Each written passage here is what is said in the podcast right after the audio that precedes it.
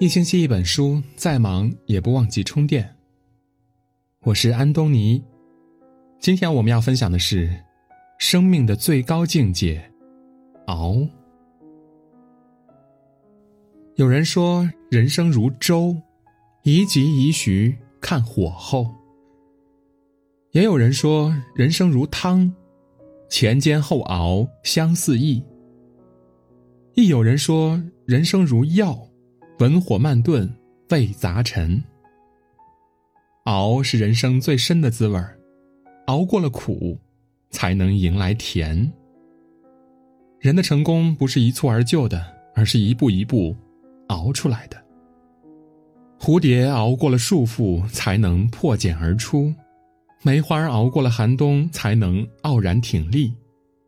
人熬过了苦难，才能驰骋天下。人生不如意之事十有八九，关键在熬。但熬不是不思进取，而是不断沉淀、积蓄能量。有些人熬着熬着成功了，但有些人熬着熬着却消失了。竹子熬了四年，长了三厘米，但到第五年，每天长三十厘米，最终可达十五米之高。但。有多少人没熬过那三厘米呢？曾国藩少年读书时天赋极差，相较他小一岁却十四岁高中状元的左宗棠，十七岁中秀才的李鸿章，他的起点并不高，但他的成就却超过了很多人，这得益于他的坚持和勤奋。修身学习其实并不难，难的是一辈子的坚持。每天进步一点点。正是因为他不断的熬，不断的坚持，才从一个普通人转变为国家栋梁和千古第一完人。道德经有云：“大器晚成。”所有珍贵的器物是需要经过岁月的沉淀和磨砺的。所以，人生不要急躁，一步步走，一点点的沉淀。才能有更为深刻的成长，熬过来了，才更懂感恩和珍惜生活。有诗云：“宝剑锋从磨砺出，梅花香自苦寒来。”凡事都要历经磨砺。深山的路不知归处，万般皆苦，唯有自渡。苏东坡一生数次被贬。起起落落，漂浮不定，但他始终傲骨依旧，保持了一颗天真烂漫的赤子之心。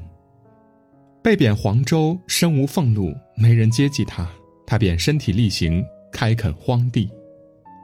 没人和他聊天，他便追着商贩、农夫谈天说地。喜欢烹饪，就跑到河里摸鱼，跑到深山做饼。熬过了冬的蛰伏，才能迎来。春的明媚。他的后半生都以一种乐观的人生哲学去面对，没有怨天尤人。正因如此，苏东坡的心境也发生了极大转变，才有了千古第一文人的美誉。褚时健，一个颇具传奇色彩的人物，三十一岁小有成就，却被打成了右派，失去了名誉，被迫上山下乡。五十一岁重整旗鼓，本以为迎来了春天，没料到世事无常，他又因债务纠纷被判入狱，女儿也在狱中自杀了。古稀之年的老人本以为他的人生不会再起波澜之时，他又重新创业，结果他又在晚年大获成功，成为中国成王。他的一生荣辱悲欢，大起大落。正是因为低谷时的不认输，熬过了，才能走向成功。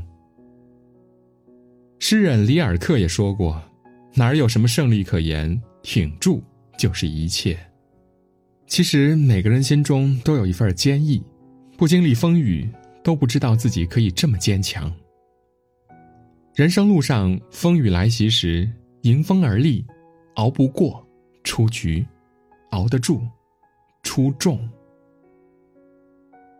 熬是天将降大任于斯人也的馈赠，也是上天渡你的礼物。就像铁，经过无数次的捶打，才能百炼成钢。人生的得与失没有一定，慢慢来，熬过去。读书要熬，苟日新，日日新，多年如一日，活到老，学到老。事业要熬，万丈高楼平地起，需要日积月累的付出。婚姻要熬，执子之手，与子偕老，需要更多的磨合和理解。只有经过了考验，生命才会升华。红尘滚滚，熬得住，才能柳暗花明；熬得住，才能又见一村。让我们熬过那些难过的日子，希望的明天终会来临。今天的文章就到这里。如果您喜欢我们的文章，可以在文末点个再看，或者转发到朋友圈，让更多朋友看到。和听到，感谢各位，我是安东尼，我们明天再见。